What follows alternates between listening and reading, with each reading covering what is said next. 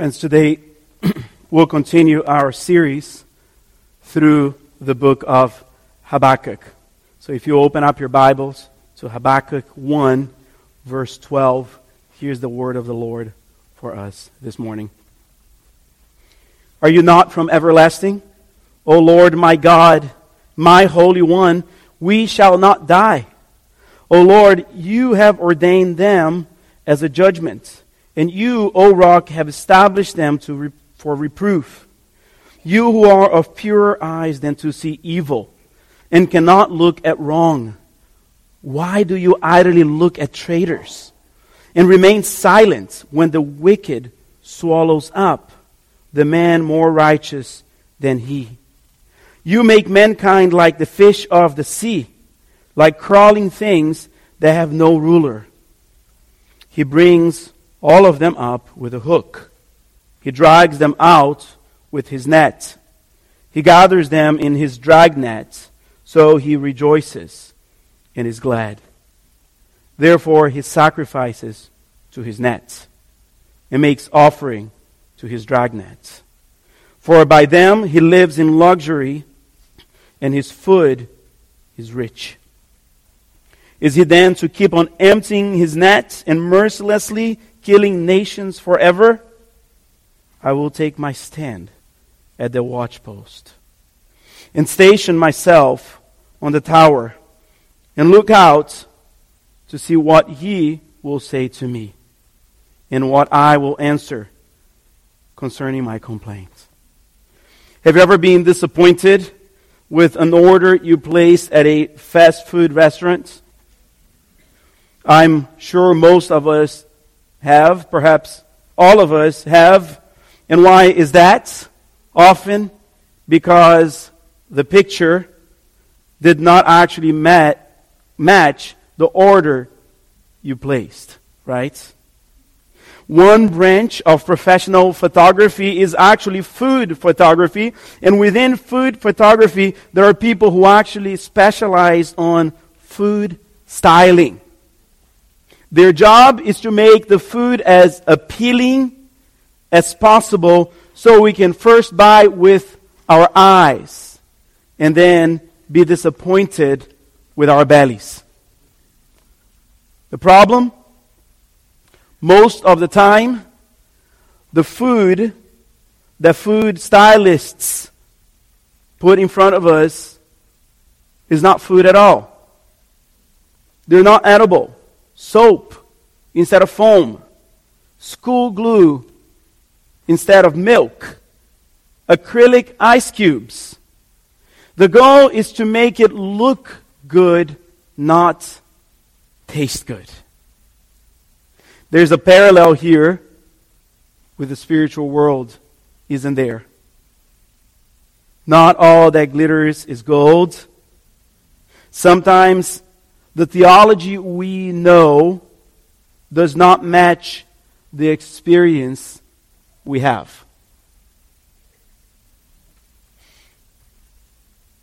Sometimes what we know or think we know about God does not match the experience we have in life.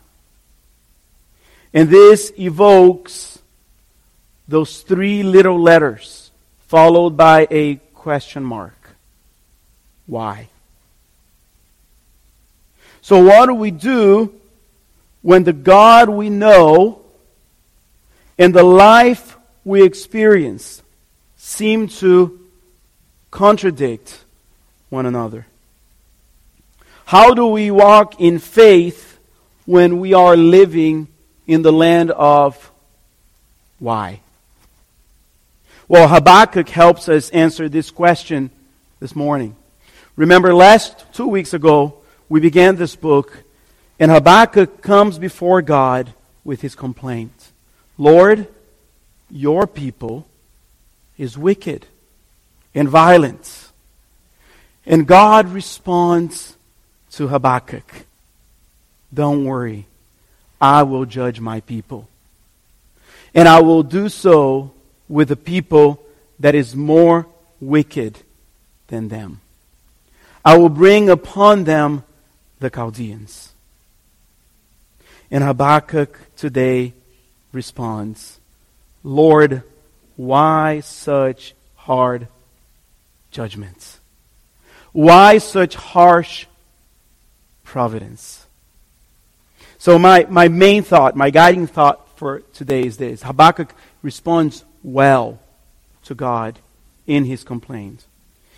And we can learn this from Habakkuk. When our theology and our experience in life don't seem to match, Habakkuk reminds us to prayerfully wait on the Lord.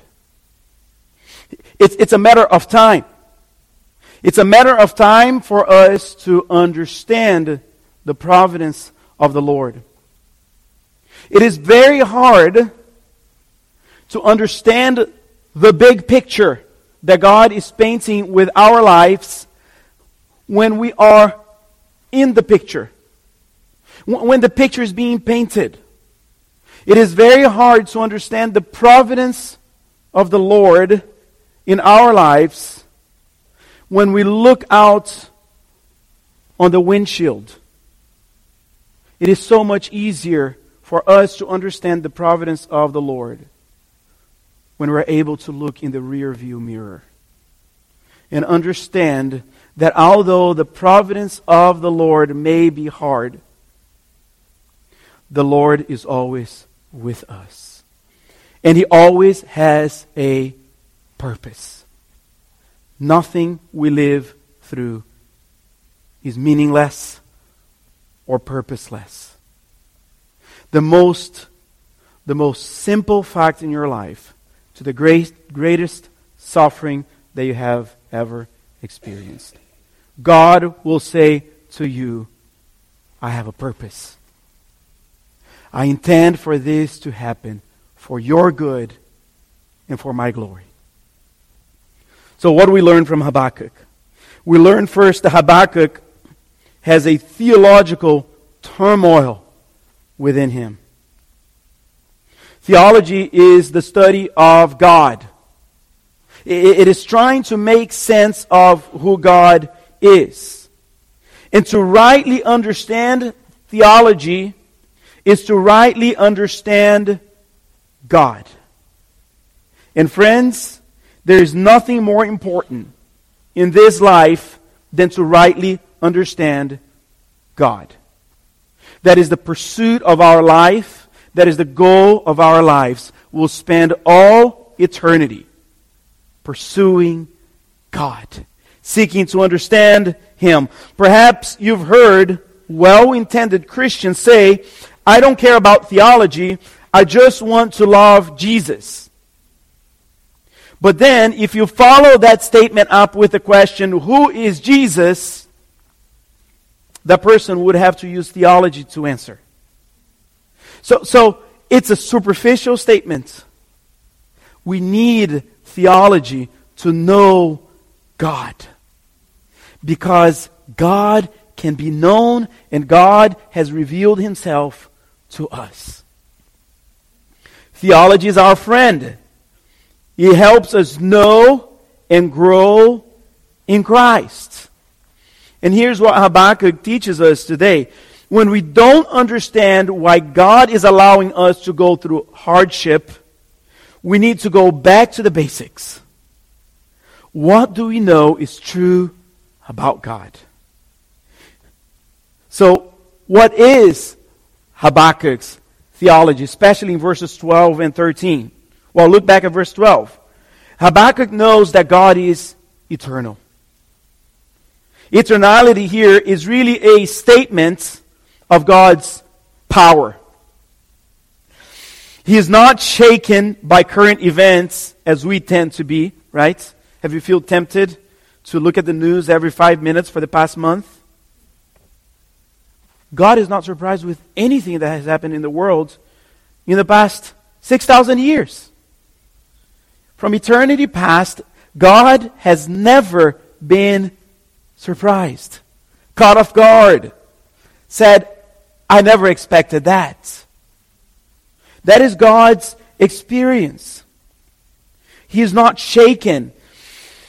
So, in the midst of pending judgment, in the midst of shaking ground, sinking sand, Habakkuk is able to look at God and say, You are a rock.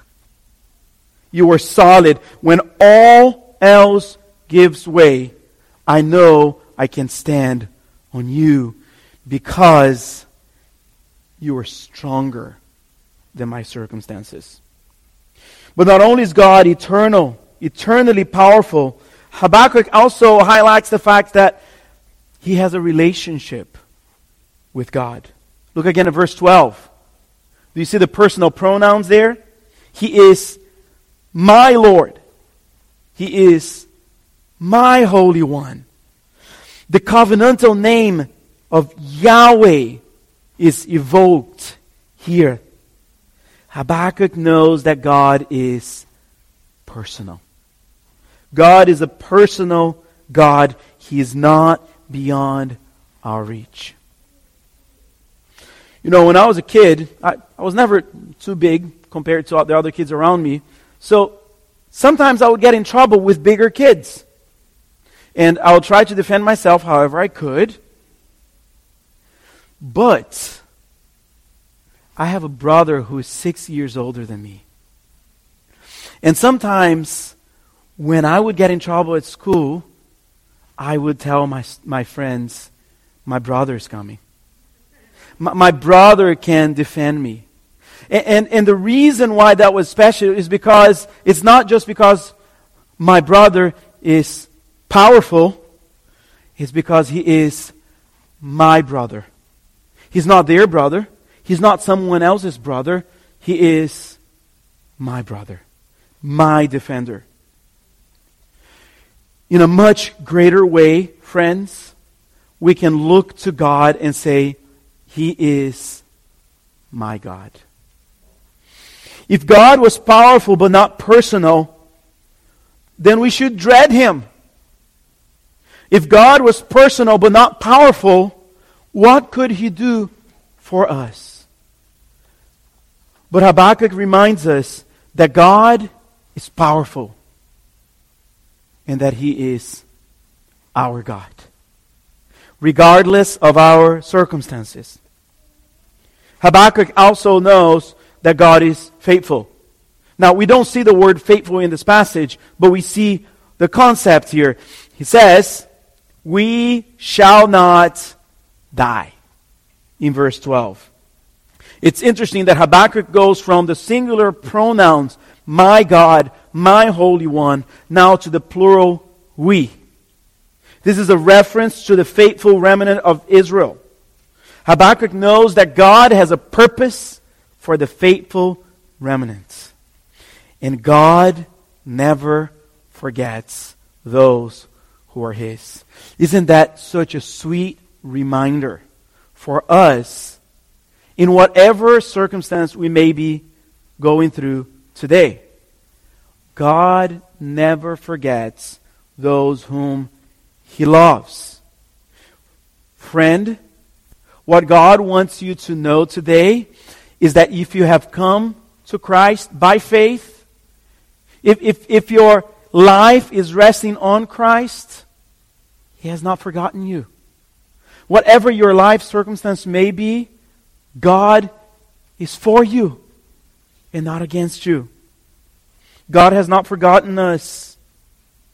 And our eyes need to go to the cross before it goes to our circumstances.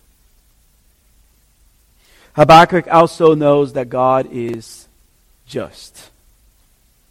He's ordained the Chaldeans, the Babylonians, as a judgment on Israel because of Israel's sin and he established them for reproof. In verse 13, he reminds the Lord, Habakkuk, that his eyes are too pure to see evil and to look at wrong. Clearly, not a reference to God's inability to see wickedness. We know from the book of Job that Satan stood before God We know from Proverbs that the eyes of the Lord are in every place, keeping watch of the evil and of the good. But this is a reference to God's inability to look at evil and stand by idly. And here lies the prophet's perplexity. And this may be your perplexity today as well. Because it may feel like in your life that God is standing by idly. If God is just, why is he idly watching a more wicked people and a more oppress a more righteous nation? Why is God looking at evil and doing nothing about it? Have you ever asked that about your own life? Why me, Lord? Why this hard providence on me? I've prayed about this. Why don't you just answer? When we when what we know about God and what we experience in life do not agree, this three letter word seems to haunt us, doesn't it? Why? Why, Lord, is everyone around me getting married, but I'm still single? Why, Lord, did you let my loved one die? Why, Lord, does everyone seem to be happy in their marriage, but mine is falling apart? Why, Lord, do you allow evil men to exercise such power and oppression on the weak? Friends, I probably don't know the answer to the why question you are asking today. But I can tell you this you are not alone. You are not the only one in the why territory. We are all there. When you walk into these doors, and it seems like we all have everything together, have our lives together, friends, you just don't know us well enough yet. There is a sense in which, in this end of eternity, we all have pressing whys in our hearts. We're all there in different ways. You are not the first one, and you won't be the last one to find yourself in the land of why. God promises to wipe every tear from our faces. But that will take place in eternity future. This age is an age of tears, pain, and suffering. The difference is not that some experience pain in this life and others don't. The difference is that some experience pain and run to the Lord, but others experience pain and run away from the Lord. Friends, Habakkuk models right complaint. You see, there is a difference between complaining to the Lord and complaining about the Lord. We want to do the former, not the latter. God welcomes us with our whys. God welcomes us with our wrestling. You know, I often hear people say, I am angry at God. Can I encourage you not to do that? That's a very dangerous thing to do. We shouldn't be angry with God. God should be angry at us. And yet, his anger, his anger is absorbed by his son when we come to him in faith. When we approach the Lord, approach him in humility. Be honest, be bold, but be humble. It is a dangerous thing to stand in opposition to the Lord. But it is a safe thing to come to Him as a child comes to a loving Father. What Habakkuk models to us here is how to, to pour out our hearts to the Lord when we don't understand His providence. God wants your honesty. God wants you to be real with Him. Friends, what I want you to hear today is that the Lord is inviting you to come to Him so that you can wrestle with Him in prayer, in tears, in suffering. Because when we do that, we share the experience of Job, who says this after suffering I had heard of you by the hearing of the ear, but now my eyes have seen you. You see, Job's experience with the Lord grew. He could only hear the Lord, but now has perceived him with his own eyes. Now, now he could say, I have a relationship with God that is deep. And that's what happens when we walk with God through pain and suffering. Israel had an enemy, the Chaldeans. They wanted to destroy Israel. We have an enemy. His name is Satan, and he wants to destroy us. He wants us to think that God is not for us. But that's a lie. If you are in Christ, God is for you. More than ridding us of our sufferings, God wants us to find purpose in our suffering. God wants us to find Him in our suffering. Years ago, when I was the music minister of a, of a church in Miami, one of the members of our church lost her daughter. And I remember that woman's suffering was great, was grave. But I remember that woman walking into a prayer service, and a lady who had many years before that lost four children the same day in a sinkhole in Nicaragua walked up to her and hugged her. And what that woman did for that suffering woman was more valuable than a thousand sermons. It was more purposeful than a rightly exegesed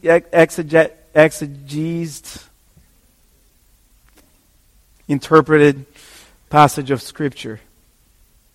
It was valuable because her pain found purpose.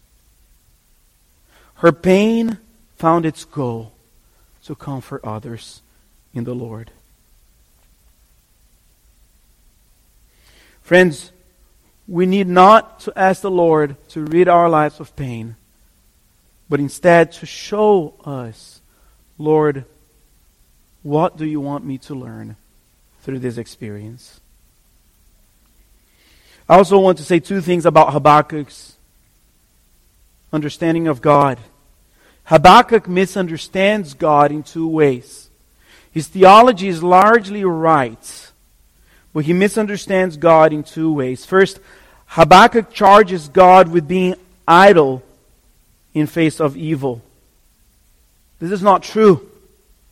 We should never confuse God's patience with God's acceptance of sin. Psalm 94 says that God is the God of vengeance. Paul says to the Romans, Beloved, never avenge yourselves, but leave it to the wrath of God, for it is written, Vengeance is mine, I will repay, says the Lord. So, if you have suffered great injustice in life and you wonder if justice will ever be paid, the answer is yes. The Lord will avenge you. No act of wickedness will ever go unpunished. But Habakkuk's second misunderstanding is more dangerous.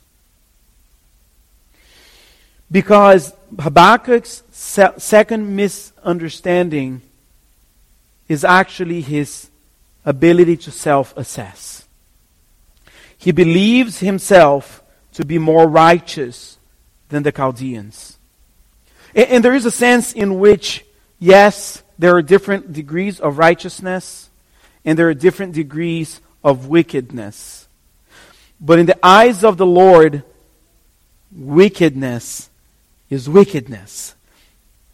He is comparing himself and saying, I am better than the person next to me, Lord. Won't you give me credit for that? Won't you give me credit that I am not as bad as fill in the blank?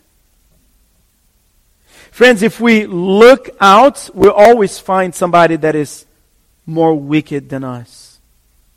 But the Bible does not call us to compare ourselves to others. The Bible calls us to compare ourselves to Christ.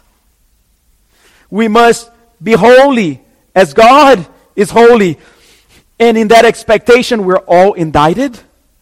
And in that expectation, we are all guilty. This is why Paul says, No one is righteous. No, not one. No one understands. No one seeks God. God has every right to judge everyone because no one is righteous. Friends, we do not deserve the grace of God. If it was deserved, it would not be grace. What we have earned instead is His judgment because of our sin. So if God is to be just apart from His mercy, hell would be filled with every person who has ever set foot on earth. You and me. That is our destiny by nature. If God would not intervene, there is nothing we could do. But God's justice is met by His mercy. There is one who is good. There is one who, in every way we failed, he succeeded. There is one who obeyed the Lord perfectly, every commandment, every law. There's one who says, I came to fulfill the law. And by fulfilling the law, he receives all the benefits of the law. He receives every blessing of the law, and he is counted as righteous. His name is Jesus Christ. Friends, Jesus Christ is our only hope to escape the coming judgment of God. Only when we find ourselves in Christ, we're spared the justice of God and eternity in hell. So do not rely on the fact that you are better than the person next to you. Do not rely on the fact that you have done some good in life and hope that your good will outweigh your evil. Do not rely on your works because your works apart from, from Christ are not counted as good but evil. Friends, the only hope we have to be spared the justice of God is faith in the sacrifice of Jesus Christ. So today, the message that I want you to hear is this Come to Christ, confess your sins to Him, recognize that you would never come to God had He not loved you first. Acknowledge your depravity, acknowledge your sin, and come to the righteous one. Trust in Him and in Him alone. If we add anything to Christ, we lose Christ.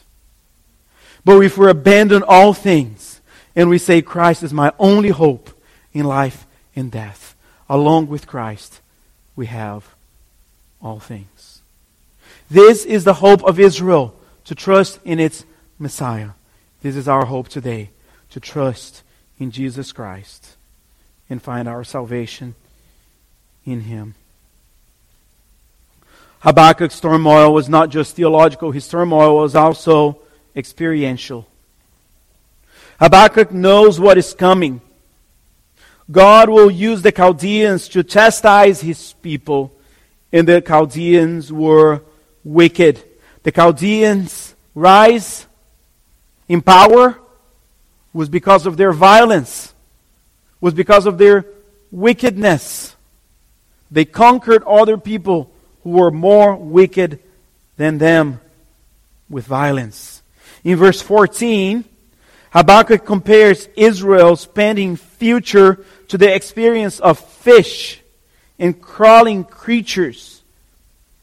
They don't have rulers. They are at the mercy of fishermen who catch them all day long. Israel had experienced in the past good kings who protected them from their enemies. King David powerfully slayed giants and defeated armies. Solomon led with wisdom. Jehoshaphat sought to unite the kingdom in purpose, in goal. But now, the line of kings was about to come to a halt. Who would sit on David's throne? Who would fulfill David's covenant? As we continue reading about the history of the people of Israel, Instead, instead of talking about its own kings, Israel starts talking about King Darius and King Cyrus and King Nebuchadnezzar. Foreign kings.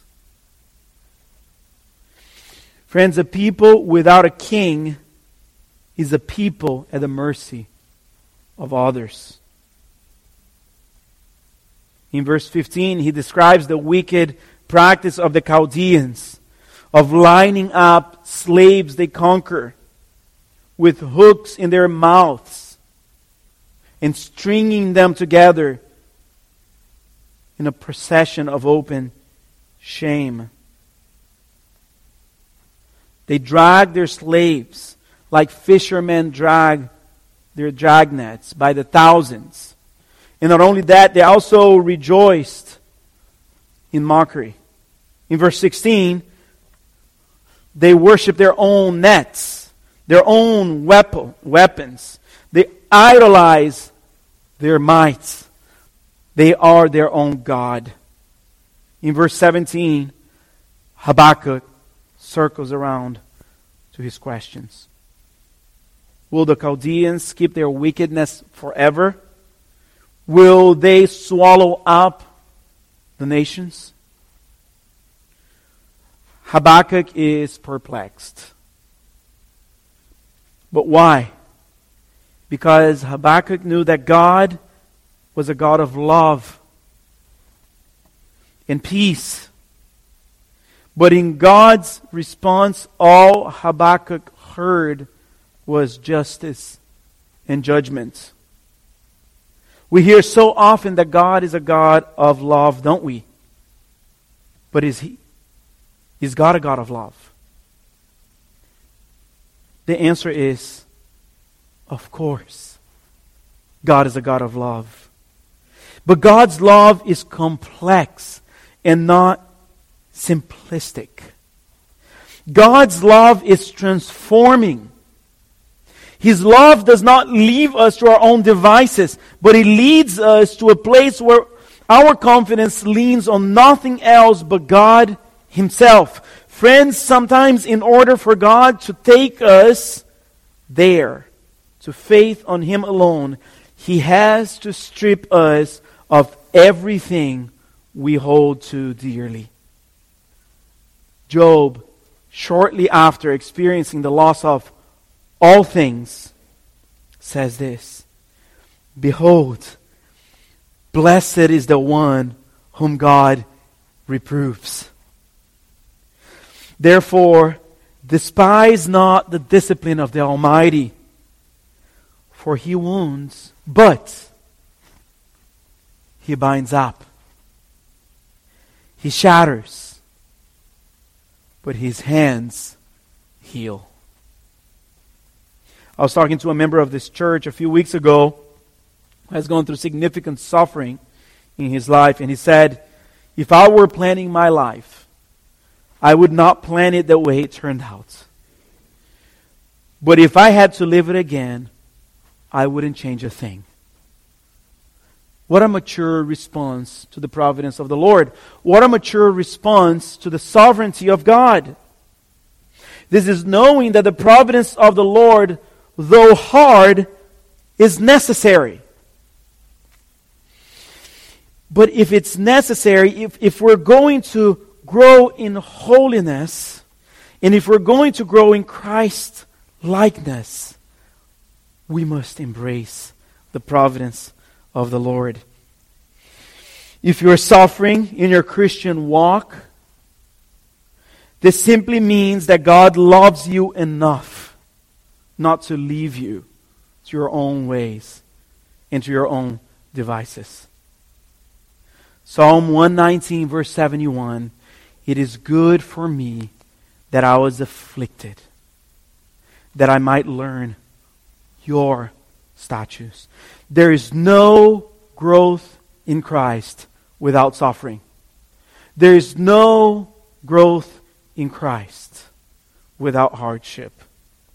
Friends, it is impossible to belong to Christ and not suffer. 1 Peter 1 6 through 7. In this you rejoice. By the way, that word goes with suffering so often. Rejoice. Though, though now for a little while, if necessary, actually that means because it's necessary, you have been grieved by various trials. So that, here's the purpose of trials. Okay? So that the tested genuineness of your faith, more precious than gold that perishes, though it is tested by fire, may be found to result in praise and glory and honor at the revelation of Jesus Christ. Here's what Peter is saying God puts us through hardship and suffering so that our faith will endure. So, do you want to be saved? Do you want to be with God in eternity? Rejoice in your suffering. Do you want to spend eternity in bliss and in joy in a place with no tears, no pain, no suffering? Thank the Lord for his hard providence in your life today. Th- this is what Peter is telling us to do. This is what Jesus would have us do. One of the marks of the believer is that he is acquainted with suffering. Why? Because we follow the footsteps of our Master Jesus Christ, a man acquainted with sorrows. You see, Israel had a line of kings. And, and these kings, in many ways, ways, delivered the people out of suffering. But in many ways, these very kings delivered the people into suffering. But that would be a king who would come. And this king would not deliver his people into suffering, but instead would take upon himself the suffering of his people. He would walk this earth, proclaim, My kingdom is here repent and believe the gospel, follow me. This king would alone pick up his cross, walk, and he would deliver himself up. And on behalf of his people, he would suffer. He would die. He would be raised. And he would ascend to the right hand of the Father. This king now tells you, Come to me, because my yoke is easy and my burden is light.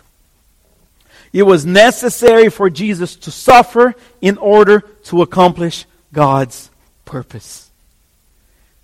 It was necessary for suffering to take place, for God to fulfill his desires. So, friend, we learn from Christ. We learn from Christ.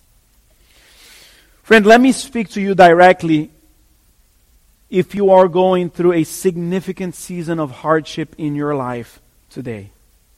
If you're suffering and your suffering feels unbearable in a room this size, It is likely that some of us are going through that. If you identify with the prophet that is saying here, it feels like your captor has placed a hook on your lips and is dragging you into the land of suffering and bondage. Friend, you are not alone. We're here for you. The church is here for you. Your deacons are here for you. I, your pastor, am here for you. Do not delay on reaching out for help. Don't believe the devil.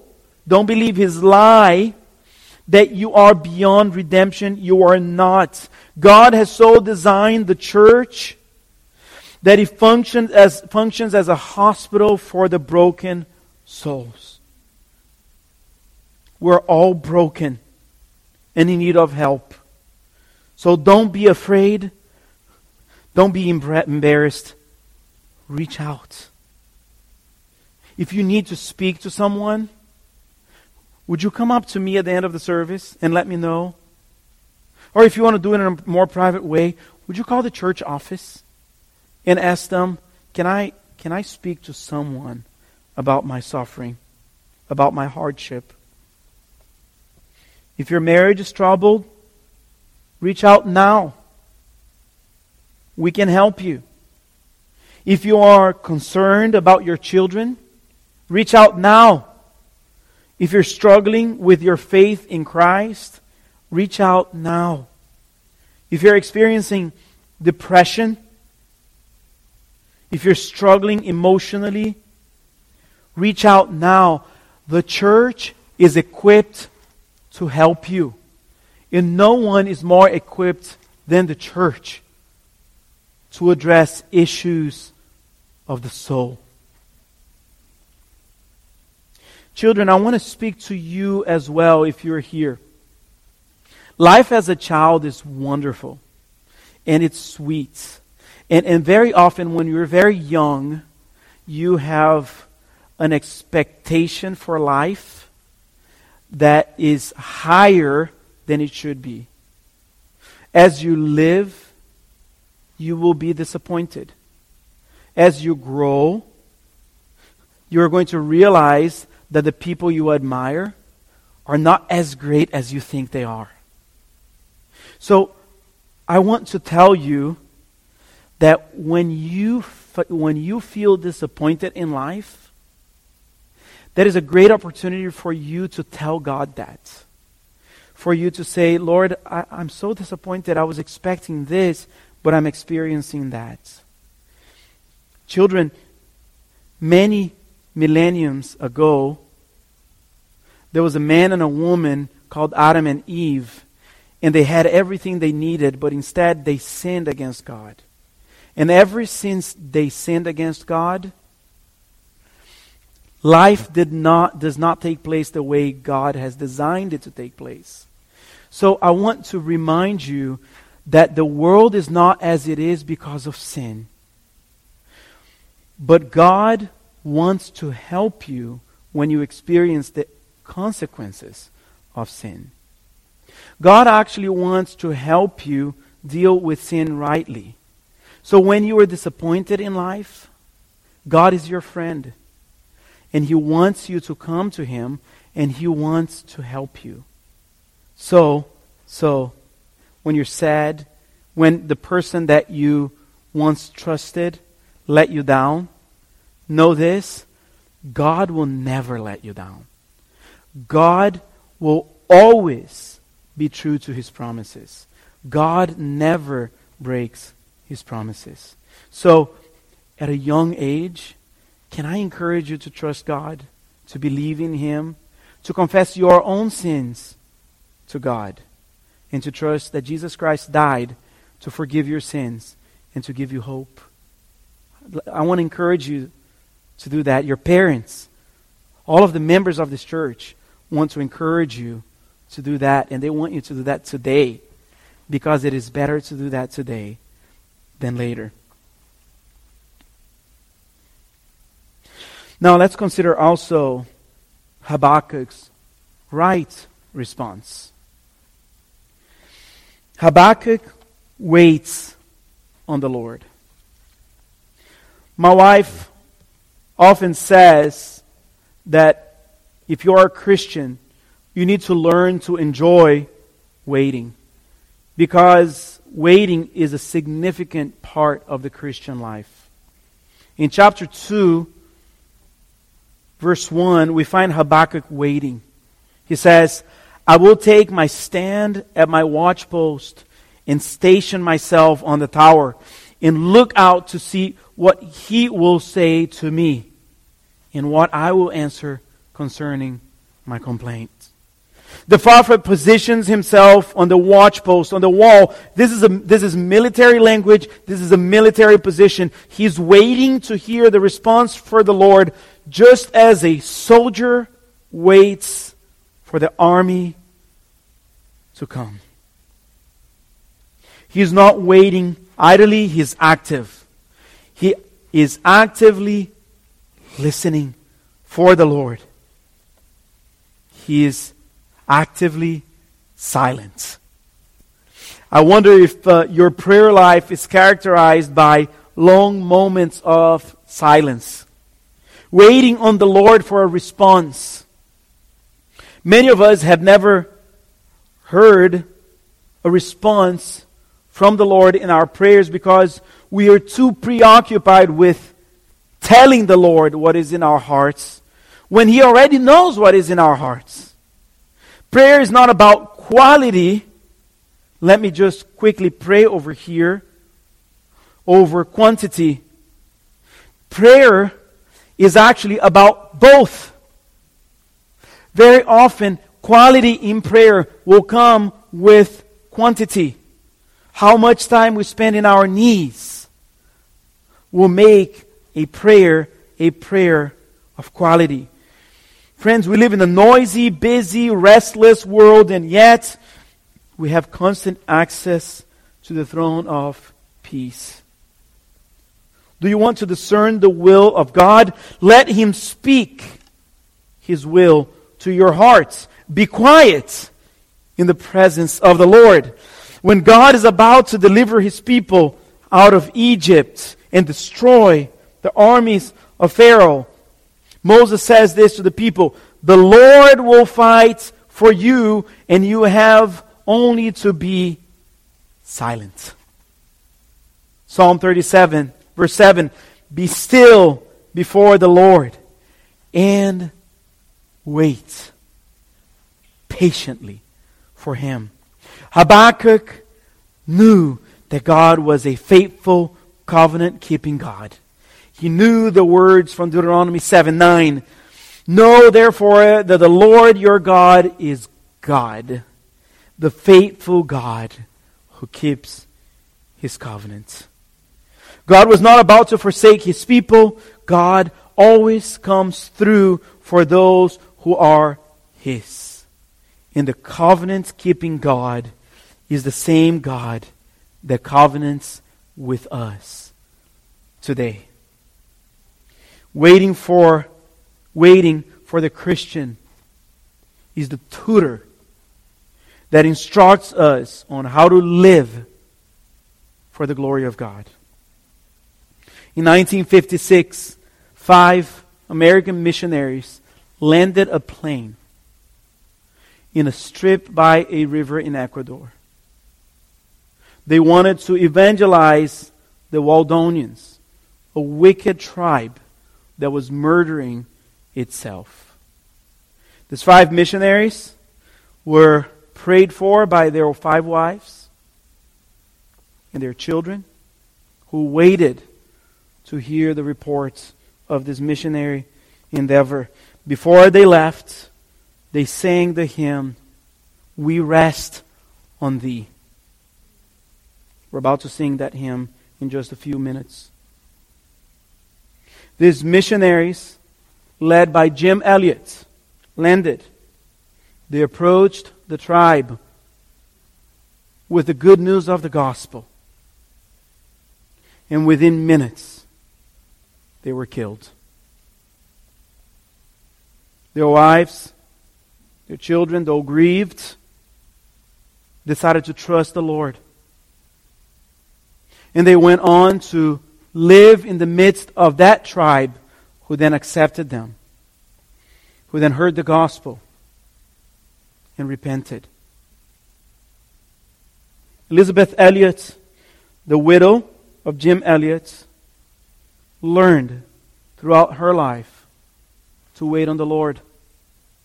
That which was dearest to her was taken away from her. But she learned that in the hard providence of the Lord, you can learn the will of the Lord. So we must, we must patiently seek the Lord. Elisabeth Elliot, Elliot once wrote this I realized that the deepest spiritual lesson are lo- not learned by us, but by, by His letting us, His that is God, letting us have our way in the end, but by His making us wait, bearing with us in love and patience until we're able to honestly pray what He taught His disciples to pray. Thy will be done. So, friends, may our prayer today be the prayer that Jesus taught us Lord, not my will, but thy will be done in my life. Would you pray with me? Father, we desire to know Christ intimately. Lord, we desire for Him to take control of our lives. Lord, we desire not to tell you primarily where our will is, but instead to ask you, Lord, what is your will for our lives? So, Lord, as we learn silence, as we patiently come before you and say, Lord, I will trust you even when I'm challenged to walk away. Lord, when we say this, would you help us? Build the, pa- the patience that comes from your Spirit, trust in your providence, and trust in you alone. Father, we need your grace. We tend to be restless. Lord, we tend to be hasty with our words but we must not. Lord, may we not judge you, but may we trust your judgments. And may we remember that you are a covenant keeping God who is merciful towards those who are yours. Father, we trust you. Help us when we don't trust you. We believe. Help us in our unbelief. We pray in the name of your Son, Jesus Christ. Amen.